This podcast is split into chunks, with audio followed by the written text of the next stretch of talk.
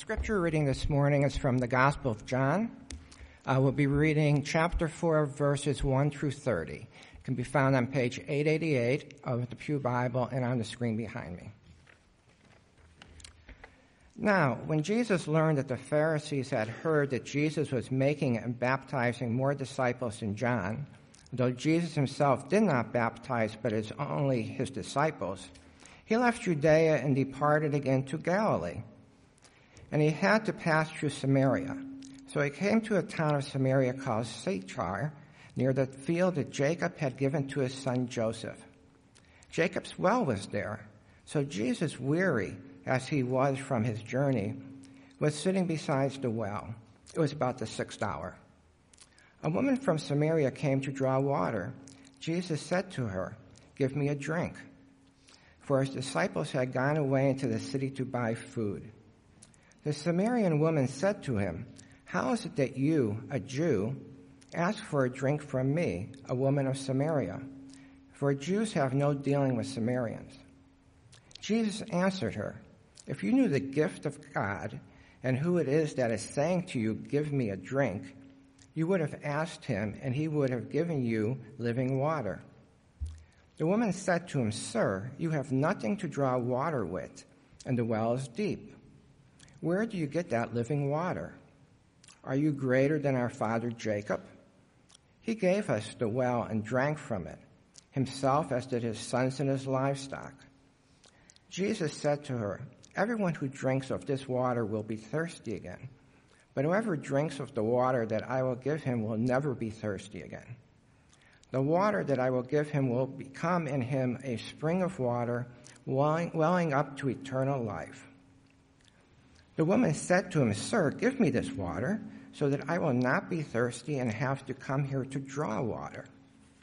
Jesus said to her, Go call your husband and come here. The woman answered him, I have no husband. Jesus said to her, You are right in saying, I have no husband. For you have had five husbands, and the one you now, that now you have is not your husband. What you have said is true. The woman said to him, Sir, I perceive that you are a prophet. Our fathers worshipped on this mountain, but you say that in Jerusalem is the place where the people ought to worship. Jesus said to her, Woman, believe me, the hour is coming when neither on this mountain nor in Jerusalem will you worship the Father. You worship what you do not know. We worship what we know, for salvation is from the Jews. But the hour is coming and is now here when the true worshippers will worship the Father in spirit and truth. For the Father is seeking such people to worship him. God is spirit, and those who worship him must worship in spirit and truth. The woman said to him, I know that Messiah is coming, he who is called Christ. When he comes, he will tell us all things. Jesus said to her, I who speak to you am he. Just then his disciples came back. They marveled that he was talking with a woman, but no one said, What do you seek, or why are you talking with her? So the woman left her water jar and went away into town and said to the people, Come see a man who told me all that I ever did. Can this be the Christ?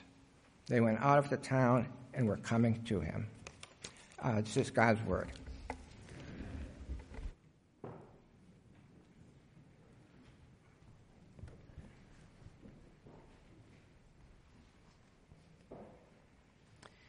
Let's pray together as we look at God's Word.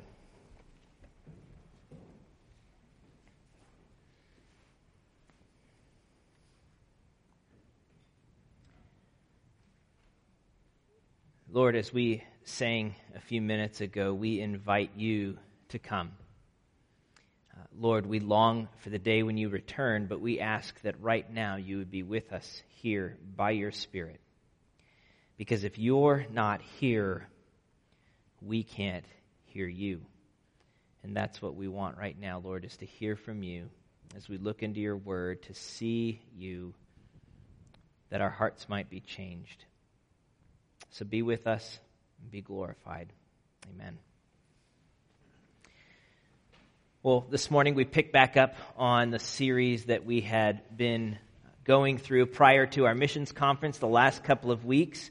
Our goal this fall has been to take a fresh look at some familiar stories in the Gospels, to slow down a bit and ask a single precise question How does Jesus love us?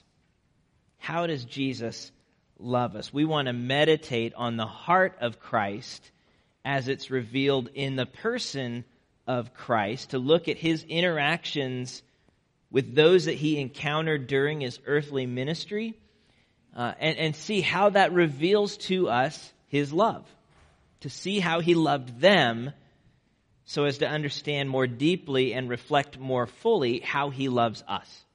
That's been our goal. And so, so far we've looked at uh, Christ's willing love in Mark chapter 1, how he was willing to move toward those whom this world despises and discards, toward the leper who approached him, and how Jesus rehumanized him and restored him even as he redirected him from getting too excited about small things. Then we saw Jesus' heavenly love in John chapter 3 when Nicodemus, the, the Pharisee, uh, approached him, member of the religious elite who thought he kind of had God's kingdom figured out, and how Jesus, in his love, was unwilling to leave him trapped in his earthly categories, but instead exposed his real need for radical transformation, and ultimately met that need through his cross and resurrection. Uh, in a similar way, in Mark chapter 2, we saw Jesus' omniscient love how he is able to love the paralyzed man perfectly, addressing the deeper need for forgiveness, not just the need everyone else in the room saw, but the need he knew because he intimately and thoroughly knows every single one of us. And then in Mark 4, we saw how Jesus loved his disciples in their unbelief, his disruptive love, we called it which through the trial of the storm created space for his disciples to realize who Jesus truly is. But each of the people that we've met so far either knew Jesus, like his disciples, or knew of Jesus and were seeking him out, like the leper or Nicodemus or the paralyzed man and his friends.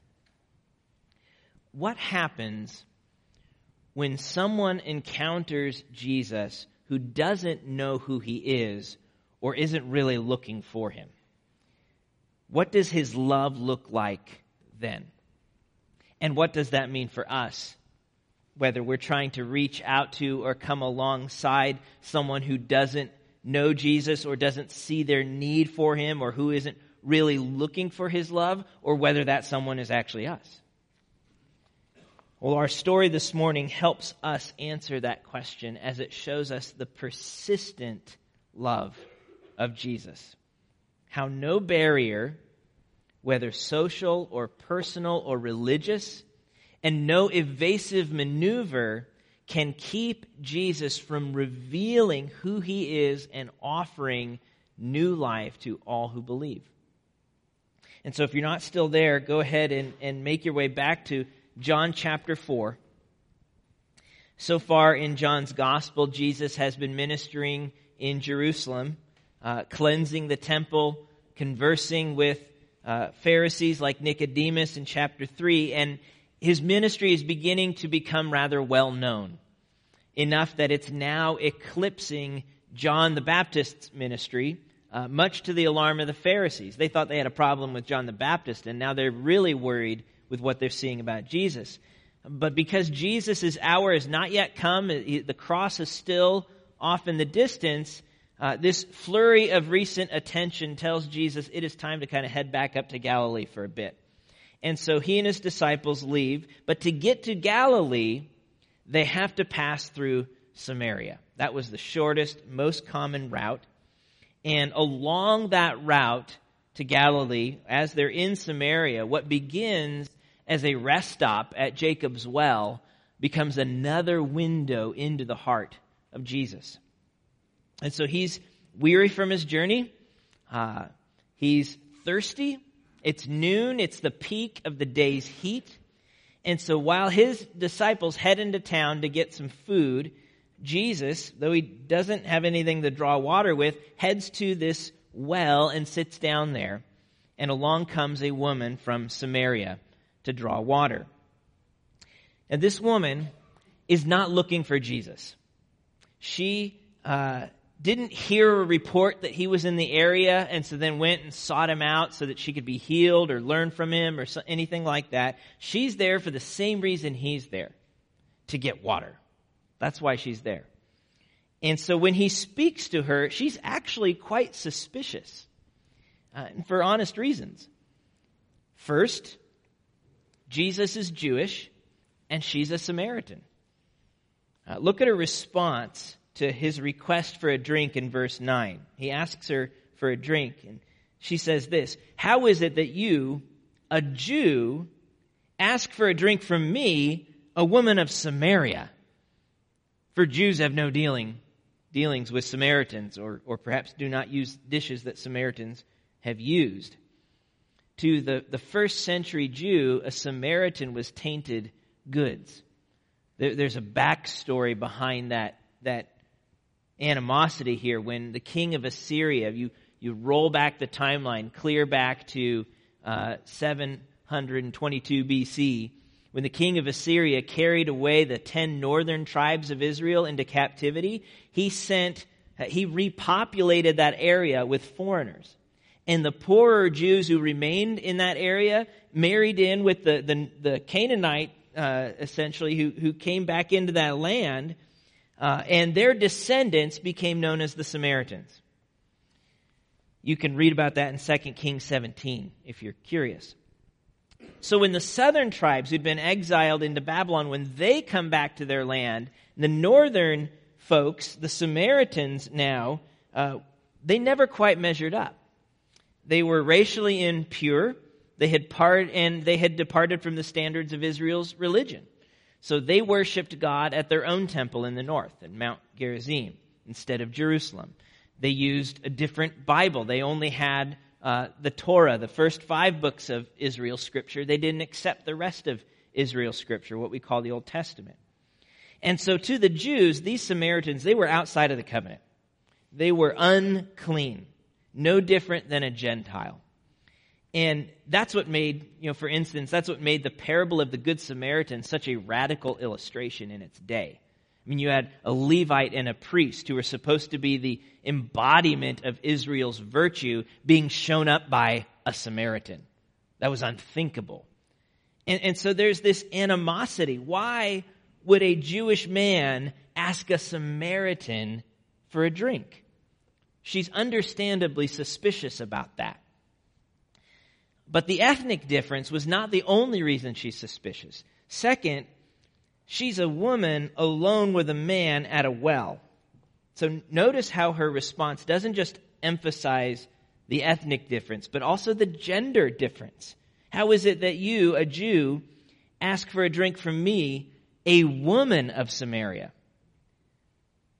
A woman finding herself alone uh, with a strange man can be quite intimidating. And it's not just potentially threatening, it was socially out of bounds in that day because it invited a potential scandal. I mean, you, you fast forward to the end of the story when Jesus' disciples get back, quote, they marveled that he was talking with a woman. I mean, Jesus was breaking the Mike Pence rule here. What is he doing? But then, third, there's another element that likely feeds into the guard or the suspicion of the woman that we see in her response. She seems to be an outcast even among her own people. Not just to the Jews, but among her own people. Why else would she come to collect water at the hottest part of the day rather than the cool of the morning or the evening when everyone else was likely to be there. Now, Jesus is going to put his finger on that directly a little bit later, but there seems to be this element of shame at play. That, that the woman has something to hide. And so she is guarded. She's not looking for Jesus. She is guarded. She's unaware of his identity. She is suspicious of his intentions. And she's ashamed of her own sin. She doesn't know who Jesus is, and she isn't really interested in whatever he's trying to sell. And that's the precise problem that Jesus sets out to overcome. Because he knows that if she knew who he was and what he was offering, she would want in. If you look at verse 10, if you knew the gift of God and who it is that's saying to you, give me a drink, you would have asked him and he would have given you living water. But this is not going to be an easy sale. There are multiple barriers standing between this woman and the life that Jesus offers. More than that, as soon as he gets close, she goes into evasive maneuvers and, and starts trying to dodge or distract the conversation. It's like those action movies when a missile is like following a jet and it starts doing barrel rolls and sending off flares. That's what she's doing. But Jesus, in his love, is persistent. He is persistent. No barriers can hold back, and no evasive maneuvers can outsmart his commitment to reveal who he is and offer new life to all who believe. And so, what does that persistent love look like here? First, it means that Jesus takes the initiative. Jesus takes the initiative, which we've already seen. He doesn't sit around waiting for her to kind of ask who he is or ask for whatever he's offering. She doesn't know she needs what he has to offer. And so Jesus takes the initiative. He's the one that starts the conversation. But he's very gentle in doing so it, it's quite different from the way that he spoke to Nicodemus back in chapter 3. We looked at that chapter a few weeks back. Uh, there, Jesus was pretty direct and blunt because Nicodemus thought he had it figured out. He had to be roused from his presumption and redirected to the right conversation. The Samaritan woman doesn't even know she needs to have a conversation. She's there because she's thirsty. And so Jesus is gentle with her. Now, he will challenge her in the conversation, but he's very patient and gentle in getting there. He doesn't treat her as an enemy to be defeated or proven wrong. He invites her into a dialogue. He takes the first step. And that's something for us to think about in our own lives, both for receiving Jesus' love and for sharing that love. So, in terms of receiving it, never forget that Jesus is the one who took the initiative with us. Jesus is the one who took the initiative with us. We don't know him or love him because we figured him out. As 1 John 4:19 reminds us, we love because he first loved us. Or 1 John 4:10, in this is love, not that we have loved God, but that he loved us and sent his son to be the propitiation for our sins.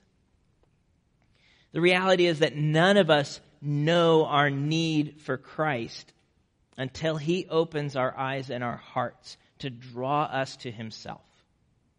John, Jesus says in, in, in John chapter 6, verse 44, No one can come to me unless the Father who sent me draws him. God always takes the initiative. And, and so there ought to be a profound humility and gratitude and joy in our experience of Jesus' love.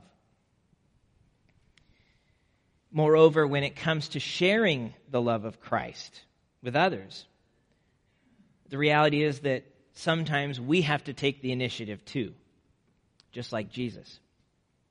I mean, it's always nice when someone comes to you asking for the reason for the hope that you have.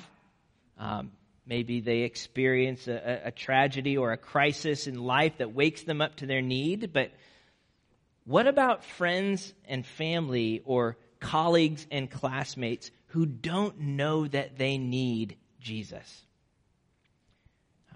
Who don't realize their need? How long will we sit around the water cooler until we bring that topic up?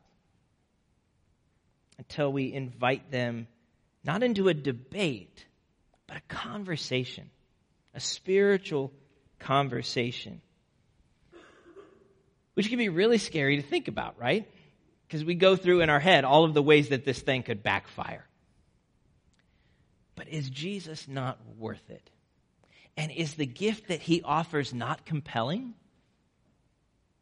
Persistent love begins by taking the initiative. Second, after taking the initiative, Jesus persists in his love by stirring up an unknown thirst in the woman's heart. In somewhat crass terms, Jesus is the consummate marketer. He creates in her a desire for something she didn't even know she wanted. Though much of what, you know, gets marketed uh, today, unlike much of what gets marketed today, she actually needs what he has to offer. This is, this is life and death. And so look again at verse 10. Jesus answered her, If you knew the gift of God and who it was that's saying to you, Give me a drink, you would have asked him, and he would have given you living water. The woman said to him, Sir, you have nothing to draw water with, and the well is deep. Where do you get that living water? Are you greater than our father Jacob? He gave us this well and drank from it himself, as did his sons and his livestock. Jesus said to her, Everyone who drinks of this water will be thirsty again. But whoever drinks of the water that I will give him will never be thirsty again. The water that I will give him will become in him a spring of water welling up to eternal life. Oh, to drink and never be thirsty again. And the power of that metaphor is somewhat lost on us today in, a, in our age of modern plumbing when any one of us can go out to the water fountain out there or turn on a, a spigot within 20 feet. But for most of human, human history, uh, if you wanted fresh water, that meant a daily trip to the well or to the stream, sometimes multiple trips. And so this is a powerful picture to drink and never be thirsty again. Uh, it's a picture that captures the woman's attention and her imagination. But of course, Jesus is talking about satisfaction at a much deeper level a satisfaction that the woman can barely even begin to imagine. Uh, he uses a play on words to describe it. So, on the one hand, living water simply means moving water, fresh water, water that comes from a stream or a source, as opposed to a pond of stale water that's not moving and just gets stagnant and gross. So, living waters, fresh water, but it's also the language of new life by God's Spirit in the Old Testament in passages like Ezekiel 36 or Isaiah 44 or Jeremiah 2. Uh, later in, in John's uh, gospel in chapter 7, Jesus says, If anyone thirsts, let him come to me and drink.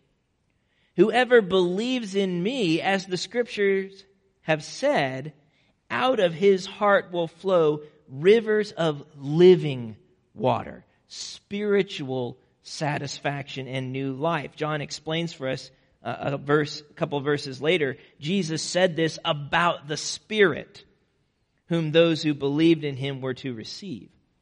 So this is the gift that Jesus wants to give. Uh, this is the gift that he offers to all of us. New and eternal life to drink and never thirst again. It is a satisfaction that is utterly unparalleled, unparalleled on earth. And even if we aren't really looking for it, once you glimpse it or once you taste it or hear a rumor of it, we know we have to have it. I mean, it really is like a commercial where, you know, uh, seeing a commercial and walking away desperate for something you didn't know existed 30 seconds ago.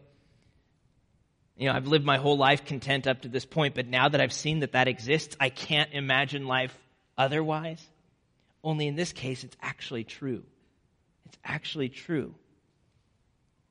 There is nothing else that will satisfy us like eternal life in Jesus. And that's true not just for the woman in the story, but for all of us today, whether we are talking about receiving Christ's love personally or sharing that love with others. Everybody thirsts. Everyone longs for something outside of themselves to fill them up.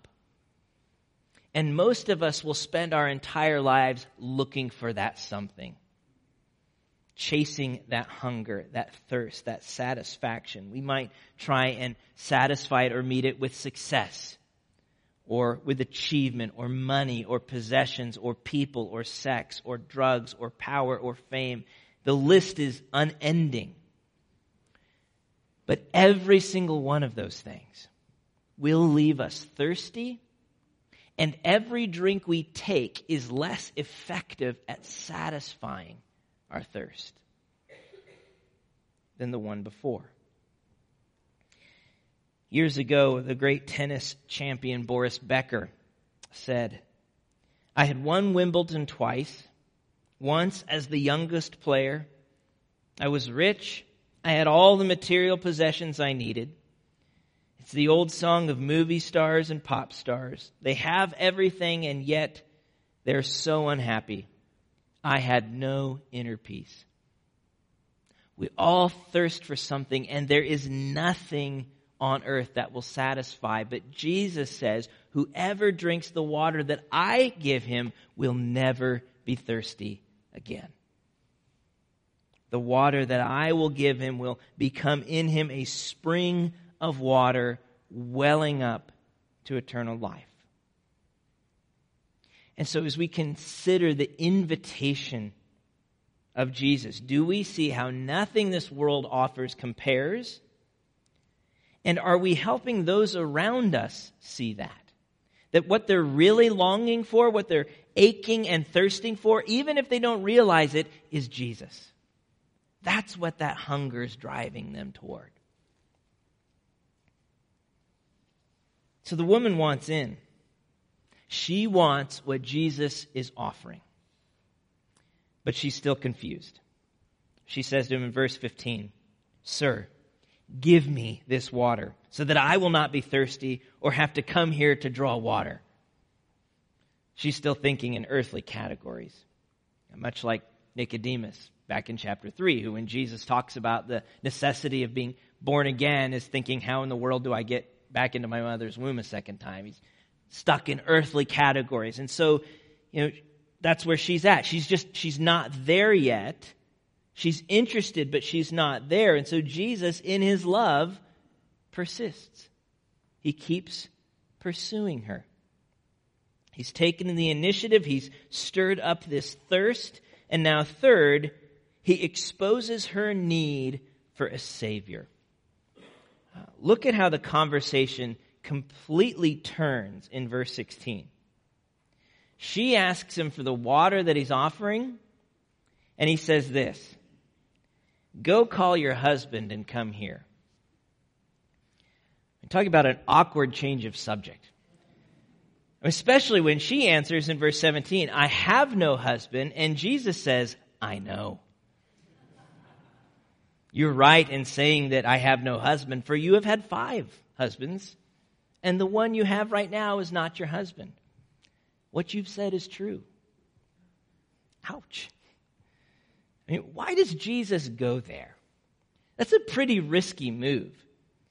I mean, if you said something like that to a woman that you had just met in a coffee shop, you would be wearing her mocha at that point. Like, that's bold. Why does Jesus, having started so gently, all of a sudden now pry so personally? He's bringing her to the place where she can understand who he is and the gift that he offers. That's what he's pursuing. And that means that she has to come to grips with her real problem and her real need the problem of sin and her need for a Savior. This isn't about shaving a few steps off of the Fitbit on the way to and from the well. That's not what Jesus is offering. This is about the eternal satisfaction of being reconciled with God and redeemed for His purposes, which requires the forgiveness of sins. If we don't understand that we have a sin problem that needs to be forgiven, we aren't in a place to receive what Jesus has to offer. Now, sin is a tricky subject today. Sometimes it seems that churches uh, or Christians talk too much about it, like we're plagued with a chronic guilt or obsessed with evaluating everybody else's morality. And that happens. But the other error is just as common to never talk about sin or to pretend like it isn't a problem at all or that you can understand Jesus' love without coming to grips with sin. Sin matters not because God is grumpy, but because he's holy. He's holy and perfect. And our sin, our rebellion and disobedience separates us from our holy God. It destroys our connection, our relationship with Him. It makes us enemies of God and it destroys our relationship with others around us. It, it, it, just messes everything up. And so you can't love someone well while ignoring sin. It just doesn't work. It, it's like trying to be nice to someone without telling them that they're heading the wrong way down a one way street. That's not very loving. So you can't understand the love of God for you without owning your sin and what it costs God to deal with it mercifully. Again, you think of 1 John 4:10. In this is love. You want to know what love is? This is what love is, not that we've loved God, but that he loved us and sent his son to be the propitiation, the atoning sacrifice for our sin. Christ's willingness to deal with our sin by giving his life is the epitome of love. There's no greater definition or example. And so, if we're going to understand God's love for us, if we're going to share that love with others, we can't ignore the uncomfortable subject of sin. It's probably not the first thing you bring up in a conversation with someone you just met um, especially someone who doesn't know who Jesus is or realize their need for him. But if you never bring it up with others, you're not sharing the gospel. You cannot proclaim the good news without helping people understand the bad news. And it need not be an us versus them kind of conversation. That's our how we kind of make it sometimes or that's how it comes across, but that's not really what it is. It's not us Christians and you sinners over there. It's us sinners and a gracious Savior calling us to Himself. We need the gospel just as much as everyone else because we are just as guilty of sin. And so, in His love, Jesus exposes the woman's sin to reveal her need for a Savior. He reveals his divine knowledge of her personal story, not so he could publicly shame her, but so that he can completely remove that shame from her, cleansing her from the inside out. Which brings us to his final move in his persistent love. He reveals himself as the Savior that she needs. Now, her guard remains up. In fact, now that Jesus has gone there and talked about, talked about sin, her guard's actually ratcheted up a few notches. It's a little higher. And so she begins to pull some evasive maneuvers. She begins to dodge, to distract. And the first flare that she shoots off uh, in effort to change the conversation is the topic of religion. So being a Samaritan wasn't just a cultural or ethnic thing, it was a religious thing. And the woman seems quite familiar with her religion. And so she brings up one of the central points of contention between Jews and Samaritans, the proper place of worship. She says to Jesus in verse 19, Sir, I perceive that you are a prophet. Our fathers worshipped on this mountain, but you say that in Jerusalem is the place where people ought to worship. Now, while this is clearly an, an attempt to change the subject, uh, it's an honest question as well. Uh, it has real world implications for how Jews and Samaritans relate to God. But as Jesus gently points out, it's no longer the right question now that the Messiah is here. It's a real question, but it's no longer the right question. Verse 21 Jesus said to her, Woman, believe me, the hour is coming when neither on this mountain nor in Jerusalem will you worship the Father. You worship what you do not know. We worship what we know, for salvation is from the Jews. He's correcting her. But the hour is coming and is now here when true worshipers will worship the Father in spirit and truth. For the Father is seeking such people to worship Him. God is spirit, and those who worship Him must worship in spirit and truth. And so Jesus does correct her that, that the Jews do in fact have a historical and a covenantal priority in God's plan of redemption. Salvation is from the Jews. It's through the seed of Abraham that, that the Messiah would come. But his main point is that with the coming of the Messiah, things are going to be different for both Jews and Samaritans, as well as the rest of the world.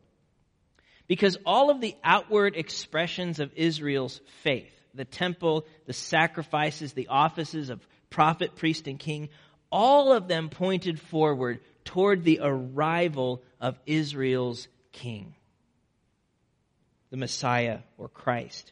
And so, with his arrival, what was true of the temple is now true of Jesus. He is the special presence of God in the world. Think of what he says in John chapter 2 Destroy this temple, and I will raise it up in three days. And he's talking about his own body. Jesus is the temple. And when God pours out his Holy Spirit on the church at Pentecost, the church becomes the temple of God, now scattered throughout the earth. And so the woman's question's a moot point. It no longer matters where the temple is now that Jesus is here. Why do you care about the shadow when the reality is staring you in the face? And yet, not recognizing who Jesus is yet, she's still unconvinced. And so, in a, in a somewhat ironic twist, she fires off her last flare, attempting to just end the conversation. Verse 25. I know that the Messiah is coming, he who is called Christ. When he comes, he will tell us all things. In other words, we don't have to settle this today. When the Messiah gets here, he'll tell us who's wrong and who's right. Finally, Jesus' persistence pays off. He reveals himself to be the Savior that she needs. Verse 26 I who speak to you am He. At that point, you, you expect Jesus to do a mic drop or something like that. Boom. But this isn't about the petty triumph of winning an argument. This is about the persistent love of pursuing a lost sheep in order to give them life. And there is no barrier that Jesus is unwilling to break through to reveal himself in his love.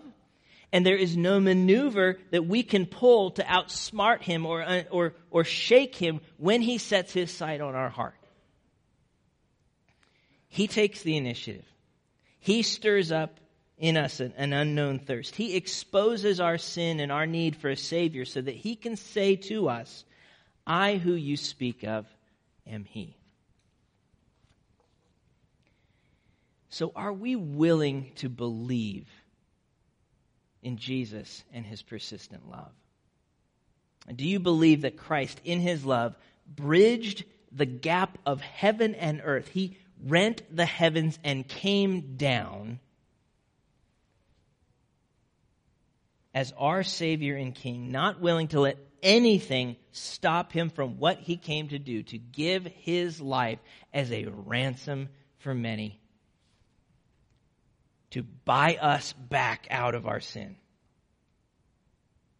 Do we understand the lengths Jesus was willing to go to to rescue us, to reach our hearts?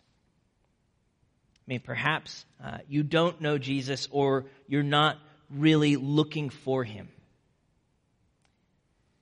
But just because you're not looking for him doesn't mean he's not pursuing you. And God brought you here this morning, didn't he? So think through your life and how God is trying to get your attention. What is he saying to you about his love? And are we willing to embody that persistent love as we share the love of Christ with others? Friends or family, colleagues or classmates who don't even know they're looking for Jesus. Or who perhaps decided they really don't want what Jesus is selling. What does it look like for us to embody that persistent love? Both the patience and the persistence, the gentleness and the directness. It takes a lot of prayer, a lot of wisdom, a lot of support from one another, because it's often a really long road. Very rarely is it do we have a single conversation with someone who has never heard of Jesus before who ends up giving their life to him. Especially in New England. It's a lot longer process. So it takes a lot of faith. Faith to step out in taking the initiative. Faith to appeal to that thirst that nothing on earth can quench. Faith to bring up the sin problem. And faith to point them to the Savior. Many of you were here last spring when Christopher Yuan and his parents shared their story. How Christopher uh, ran further and further from God uh, and from his parents, and how they never gave up. Uh, his mom fasted and prayed for him every Monday for seven years. For seven years. Until Christopher found himself at the very bottom of society's barrel, in prison, uh, diagnosed with AIDS, everything that you could never want, and was finally able to hear Jesus calling him. No one is beyond the reach of Christ because no one is beyond the reach of his love. And when we see and taste that persistent love, it changes everything. It changes everything. When, when the woman finally saw Jesus for who he is and, and began to understand just what it was he was offering her. The same woman who had come to the well secretly under the cover of the day's heat now left her water jug, the whole reason she was there, ran into town and gave public testimony to who Jesus was. Come see a man who told me all that I ever did. Can this be the Christ? And verse 39 tells us that many Samaritans from that town believed in Jesus because of the woman's testimony. And as Jesus hung around and spent time with them, many more believed because of his word. Verse 42. They said to the woman, It's no longer because of what you said that we believe, for we have heard ourselves, and we know that this is indeed the Savior of the world. So may we see and taste and embody that persistent love of Jesus in our lives and in our witness as a church.